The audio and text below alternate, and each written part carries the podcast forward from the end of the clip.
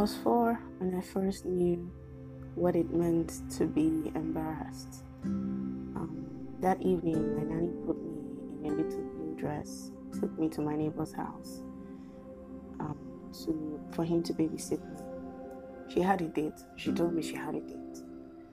Um, in no time, I say maybe like within three hours, she was back with two other friends. It was dark at the time she got back, and the lights were out. Um, but then I didn't see any reason to be scared because I mean she's my nanny and I used to call her mommy. Um, you know, and she was with me. So um, that night, it, things quickly turned around because um, it didn't pan out as I thought it would. Um, as soon as we got to the entrance of the tiny one bedroom we called home, she pushed me into the room and started yelling at me. She accused me of having sex with the neighbor.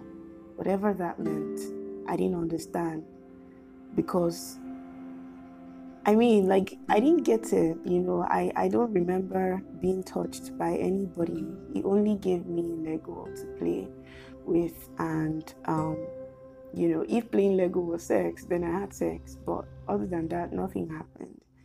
Um, I was very confused. I cried because no matter what I said, she wouldn't believe me. Um, in no time, like before I knew it, she placed me on the tiny brown coffee table in the room. Um, she took off my underwear, turned on the torchlight, and you know, in some minutes, she spread my legs. Um, I was crying, she didn't stop. I was begging her, she didn't stop. I didn't know what was going on, and she had her friends there as well. Um, she and her friends began to expose my body to horror, you know like they pointed the torch down there, started touching me, said that she was checking if I was still a virgin. But it was painful. It really hurt.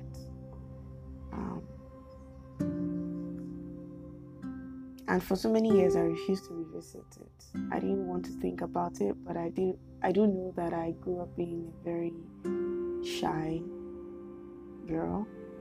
Um, I got easily embarrassed um,